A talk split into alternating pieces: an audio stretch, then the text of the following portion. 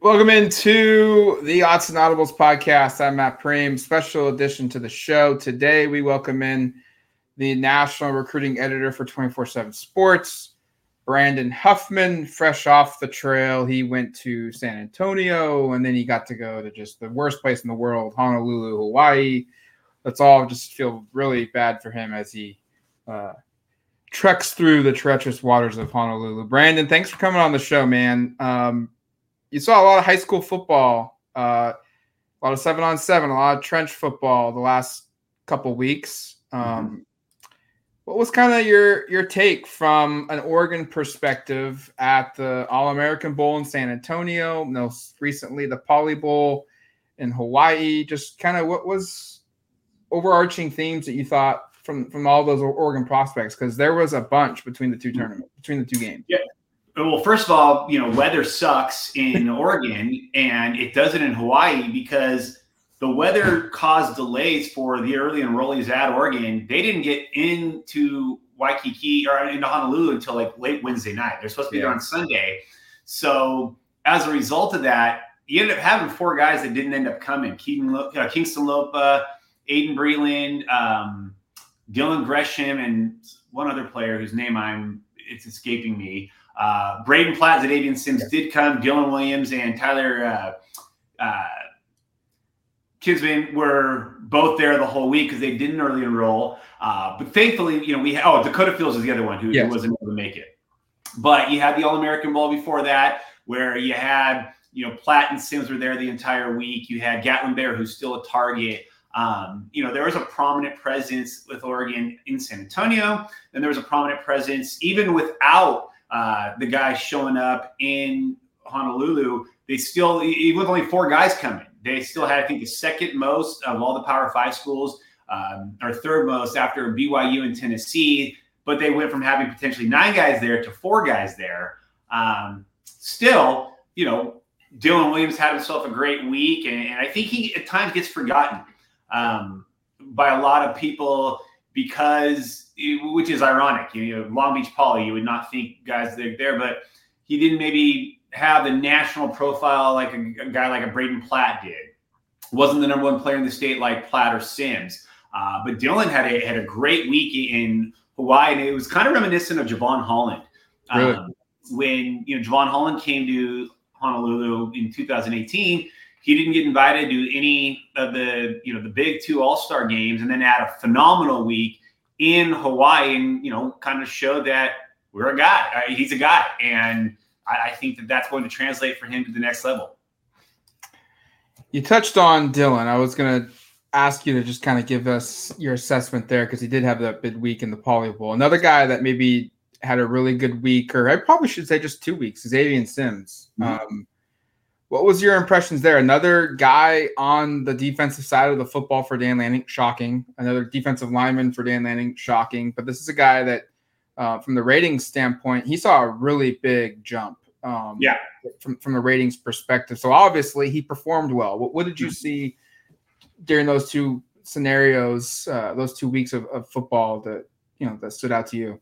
Yeah, I mean, you know, when, when you're in, in Oklahoma, it's a lot like being in, say, Oregon or Washington compared right. to the California. Like you're going to always get overshadowed by the talent in Texas. So the number one player in Oklahoma, it's like Braden Platt. The number one player in Washington, well, you're not going to be looked at like the number one player in Texas or in California.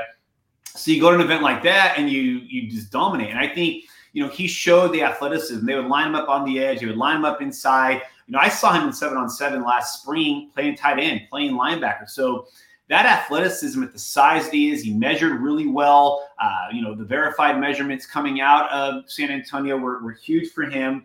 And, you know, the athleticism to back it up. And, you know, we're, we're in a time now where Elijah Rushing didn't end up getting to go to All American Bowl, where guys will enroll early and they don't get to perform in the All Star games. And then you have other guys that, for whatever reason, will tap out of a game. And, you know, Xadavien with the two games. I mean, him and Braden Platt were determined to get to Hawaii. And, you know, where other guys maybe aren't making that big of a push to go. it's one thing to go to Hawaii. It's one thing to go to San Antonio. It's another thing to perform there. And I think he really acquitted himself nicely at both events. But I think it was just seeing the, the, the actual size and that positional versatility is what really caught everybody's attention. Um, I watch him and think Brand that's Brandon Dorlus. Like very similar body type, very you know, can play inside and outside. Um, really excited to see him when he gets to Eugene and we start seeing him play at the collegiate level. Um, we didn't get you on during the December signing period. Um, so maybe some thoughts on just Oregon's class. It's the best class in school history. Uh, it's currently the fifth best class in the country. That could change with with Bair's addition down the road if he does decide to go to Oregon. We'll touch on that later. But um, another five star in Elijah Rushing. Um, a lot of defensive linemen yet again for Dan Lanning. Uh, what, what's just maybe your overarching thoughts on the 2024 version of Oregon's football recruiting class? I mean, obviously, I, I think it's in a trending in a direction where Oregon fans have to be giddy that you know they're recruiting like a blue blood, and you know, to me, the biggest kind of deficit that the Pac-12 schools have had historically have been recruiting defensive linemen. And that's largely because the West just does not produce the the depth of defensive linemen like the South does.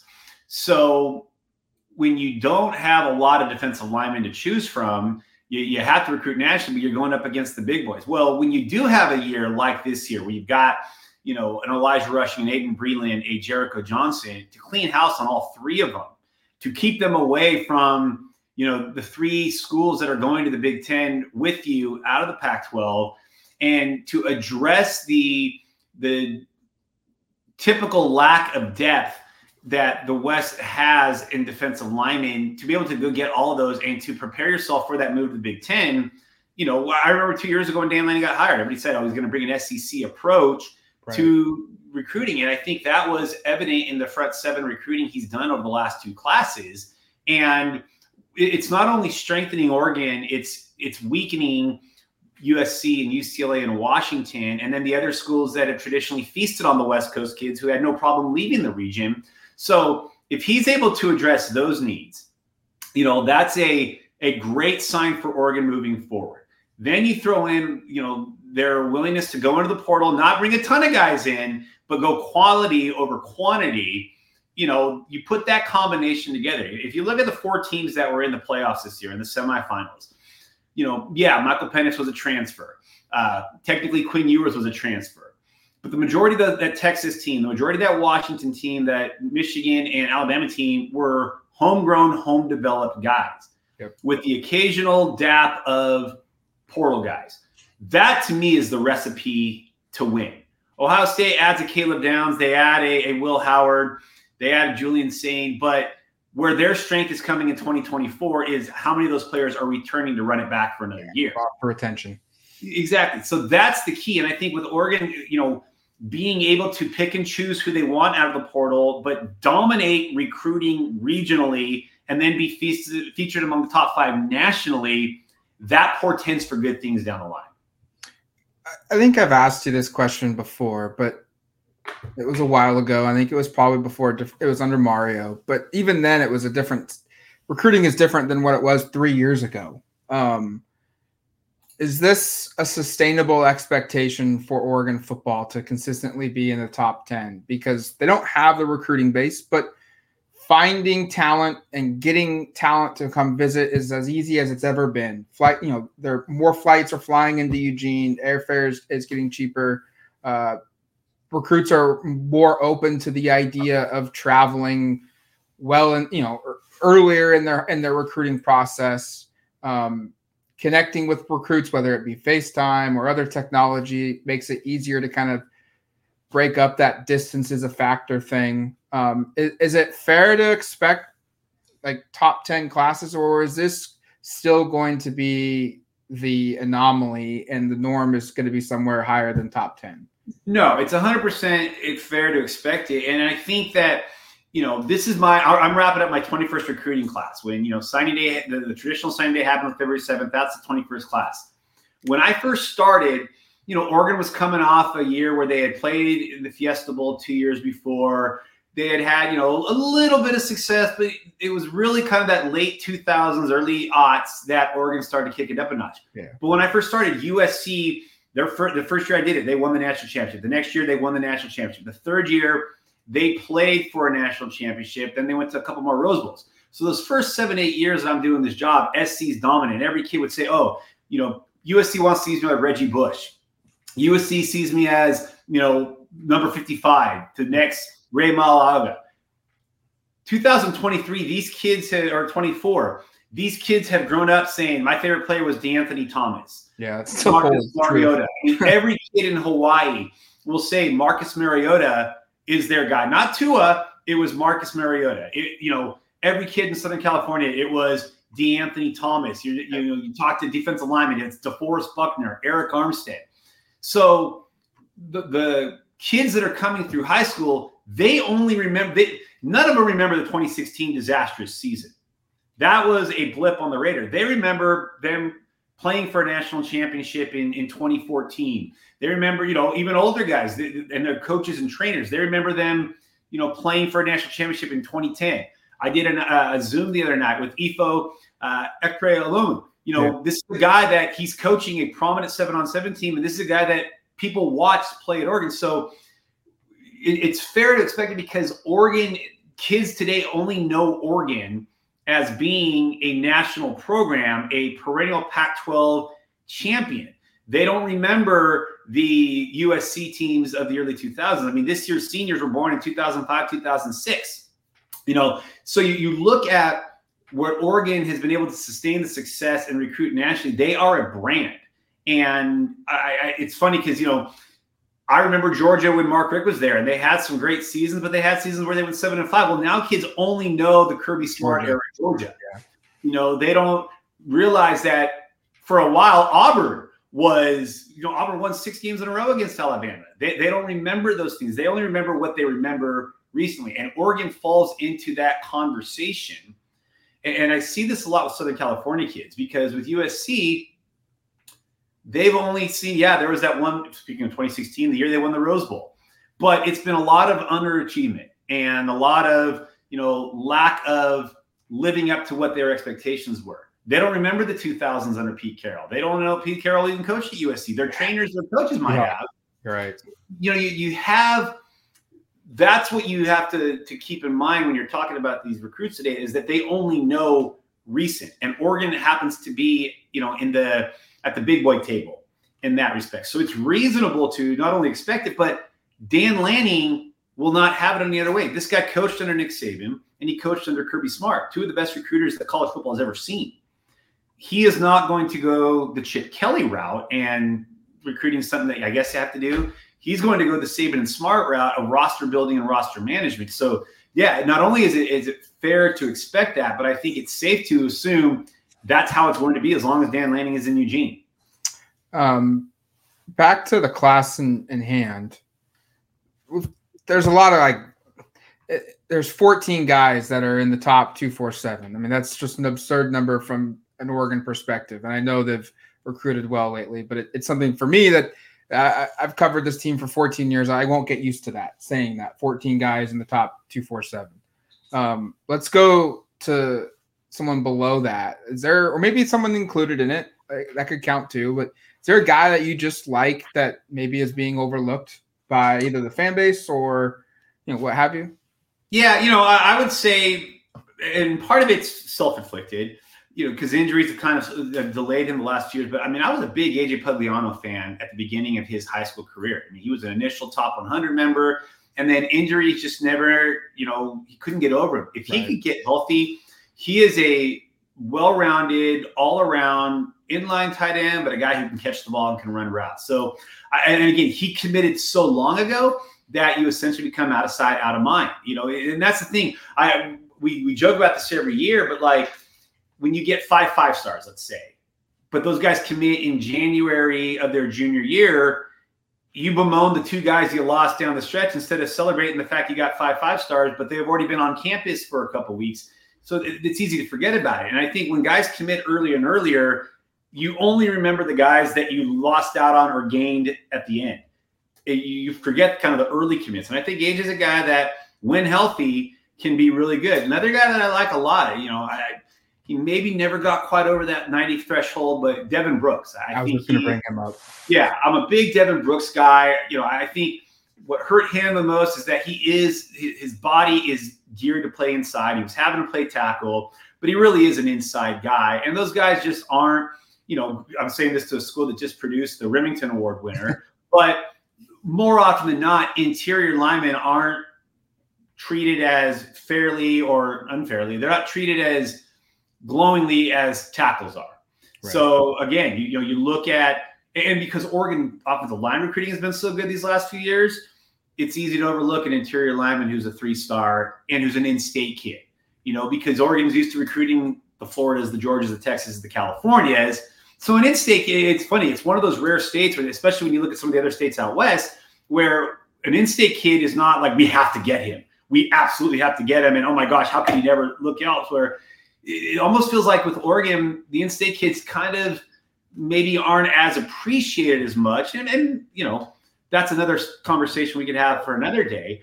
But sometimes they're not as sexy as you know the out-of-state players. So I think Devin kind of falls into that category. Yeah, I was happy you mentioned him because uh, at the Fiesta Bowl when it was media day, I made a, a point to go to every position coach and and ask them about the signees that they got and kind of their positions looking forward to next season. And A'lique Terry, Oregon's offensive line coach, um, raved about Devin Brooks and Fox Crader. Said both guys could. He said Crader could play all five positions when when he gets to Oregon. They'll figure out where he fits down the road. But Devin Brooks, he's he said is an absolute road grader, and he was super excited about that one. And he was like, yeah, "Don't worry about the stars. Like that this guy's going to be a player in. Yeah, he, he really liked him at An 89 means we think he's going to be a hell of a college player. Right. It just means that the positional value on a center in the NFL and in college isn't as great. You know, so I, I love when people treat 89s as if they can't play football or a high three. Those guys are still damn good football players. They're just not as sexy, you know. Right. And Alabama signed, you know, three, three or four three stars a year you know, not every school is going to get 25, and especially in a day and age where guys don't want to have to compete at the position. You know, it's rare if you can get four or five stars across the board. Not, I say that as Oregon just signed, you know, 100 five star defensive linemen.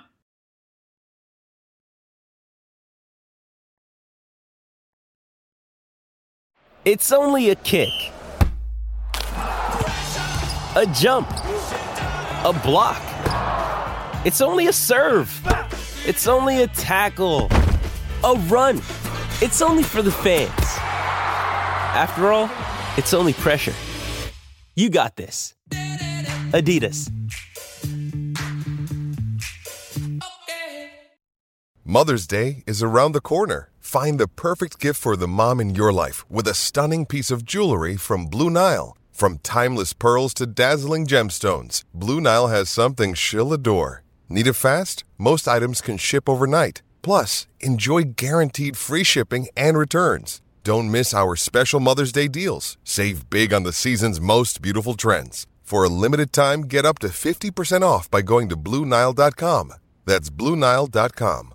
When you have sports mixed with your pop culture, along with humor and celebrity interviews, your earbuds are enjoying The Rich Eisen Show. Dan Orlovsky, are you still a Jayden Daniels is the best quarterback available in the draft guy? I think the three things that make it stand out for me are number one, I think his ball placement versus man coverage is the best in the draft. Every quarterback in the NFL is accurate. He's got the best on tape. Number two, most transferable stuff to the NFL. And then I think the third thing is pocket peace. Search for The Rich Eisen Show on YouTube or wherever you listen.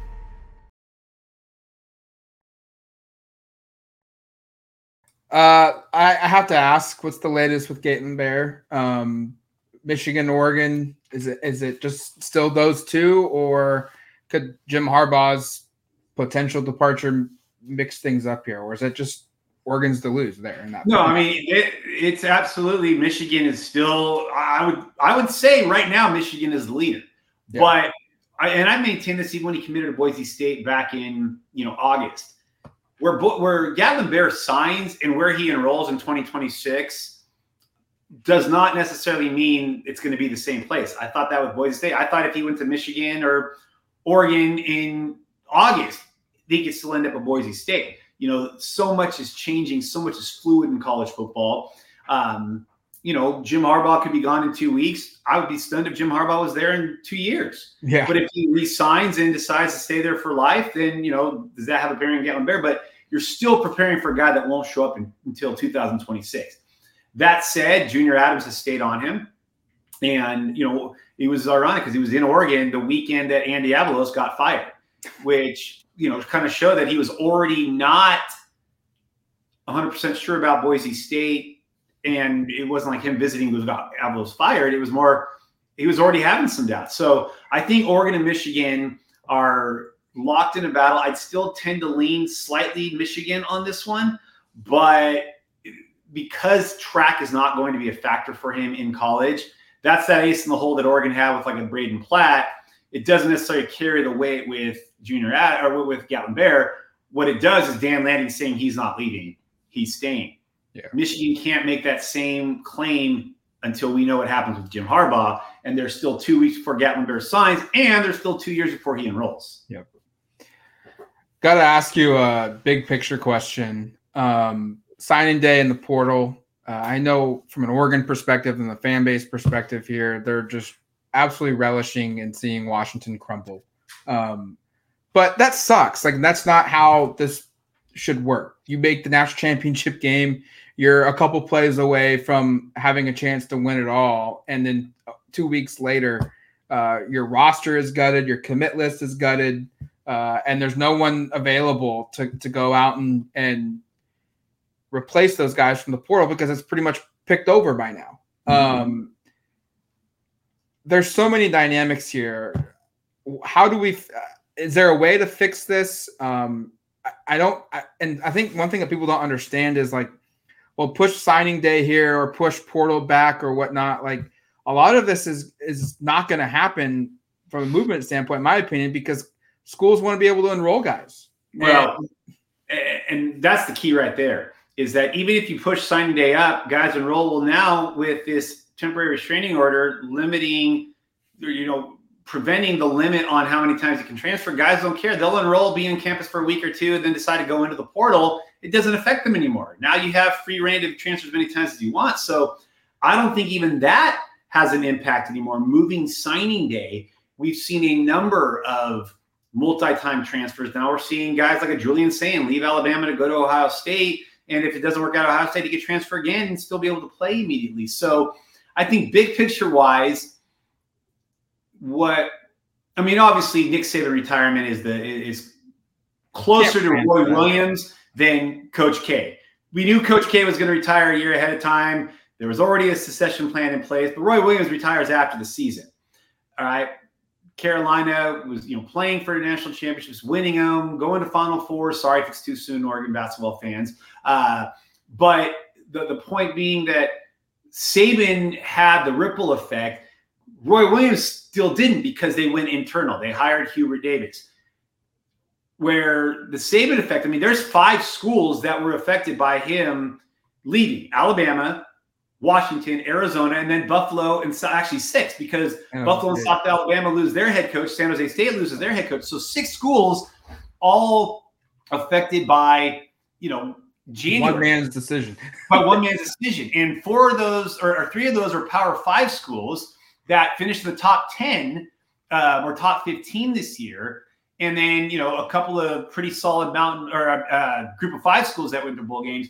But, you know, I remember two years ago when Brian Kelly left right after Thanksgiving and Lincoln Riley left and USC had fired Clay Helton in mid September. The feeling was if you fire your coach early, you could salvage a recruiting class. Well, you still can't take into account if coaches leave in January and the ripple effect that has. So, the entire calendar is, is screwed up and you're still held hostage by coaches. I mean, the reality is too with the NFL, with there being some of these head coaches in college that have the chops to coach in the NFL, those jobs aren't going to open up until January anyway. So you're still going to have the Jim Harbaugh type effect. You know, Pete Carroll retiring. Do they want to go college again?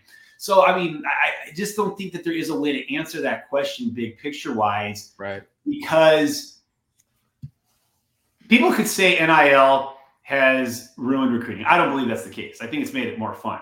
Yeah. People could say the transfer portal has ruined recruiting. I don't think that's the case either. I think it's made. I think know, it's awesome. I think it's awesome. And I mean, uh, for you and I who cover college football and recruiting for a living, it's fabulous content. Yes. That's real. But the, the thing that I think has really, and I don't think it's a negative at all. I think if you don't like a school, you don't want to beat the school, then you able to transfer as many times as you want. What doesn't get in it, people say it's the portal. To me, the biggest impact has been the erosion of the one year sit out. Because when you face the reality of losing a year of playing, you were more likely to stay in place. Now, you're immediately eligible, remember, we had those years where guys would go to the portal and there would be a dead grandma that was 150 miles away that might get you the exception, even though you were still far away from them. Now, you know, Tom Mars is making a living off that. When they got rid of the sit out rule for everybody, that is what changed everything. So it wasn't the portal, it was the NCAA eradicating that rule. That has what's made roster management so much different and so much more of a pain for college coaches. It's great for us, but it's pain for a college coach. But you know what, coaches? If you're going to get paid 10 to 12 million dollars and you're going to have these ridiculous budgets, suck it up, Buttercup. Deal with it. I was just going to say, is that the the trickle down effect? Is that leading to the expansion of staff sizes? Oh, you're, just, you're just hiring more guys to be able to handle the recruiting and the roster management, so that the the 12 coaches on the field plus the GAs can focus strictly there on football. I mean, you're seeing schools now more and more adding general managers, and it's a, it's a call to arms. You know, we're no longer worried about the best facilities. We're no longer worried about you know the best study hall rooms. We need NIL money, and we need somebody to manage the NIL, manage the collective, so that you know Joe, defensive coordinator, can just worry about the game plan for Saturday, not about the 20 recruits that are coming to the game it's winning the game on Saturday. Let my support staff worry about those recruits coming. I mean, I remember you and I have both been in this business long enough to remember when the running backs coach was the recruiting coordinator. you know, he handled all the recruiting. The DFO, director of football ops, handled everything. Now yeah. you've got 10 to 12 recruiting staffers at the bigger schools, and now even G5 schools are adding directors of player personnel. FCS schools are adding DPPs general managers are being added at G5 schools. So you're seeing the support staffs grow because you want this separation of football administration and football coaching. And the football coaches are the ones that are doing the coaching. Yeah, they're the ones going on the road, but I think you're going to eventually see in the next two to three years, if not sooner, if you have a coordinator who's a damn good coordinator, but this does not connect with recruits in an in-home visit or out of school, you're going to keep him home and you're going to send your 25-year-old recruiting as personnel guy on the road because he's got you know seven Red Bulls and eight Celsiuses and a couple Zyns, and he's going to hit 20 schools in one day. Yeah, you know, the defense coordinator is going to go hit two. We're, we're seeing that already with Oregon right now. Mm-hmm. Um, when when they have assistant coaches who leave for another job elsewhere, and sometimes they even just pull off assistant coaches to give them a break. And we've seen oh, Tyler yeah. Dean. The, hey, you're, you're going to be sick, coach. You're, you're not going to travel. You're going to need to have that. Remember that back surgery you were talking about? You might want to go ahead and get that. Oh, I don't need it. Okay, yeah, but we're going to still tell the NCAA you're going to get it because we need you here and we need the young guy on the road. And I always, you know, people always freak out. Well, why is he on the road? Well, it just means another coach came off, but eventually there's going to become a tipping point, if you will, where there's not even going to need to be a dancing around that. It's yeah. just going to be a straight up, hey, we're letting our personnel and our staffers go on the road. That's what their job is to recruit. You just stay back and you start developing a spring uh, football game plan. Uh, he is Brandon Huffman. Follow him on 24 7 Sports. Follow him on X. I can't believe I just said that. Twitter. Nah. Uh, will always be Twitter. Yes, it will always be Twitter. Uh, thanks for coming on the show, Brandon. Really appreciate your time. Uh, look forward to talking to you soon down the road. Thanks for having me on, Matt.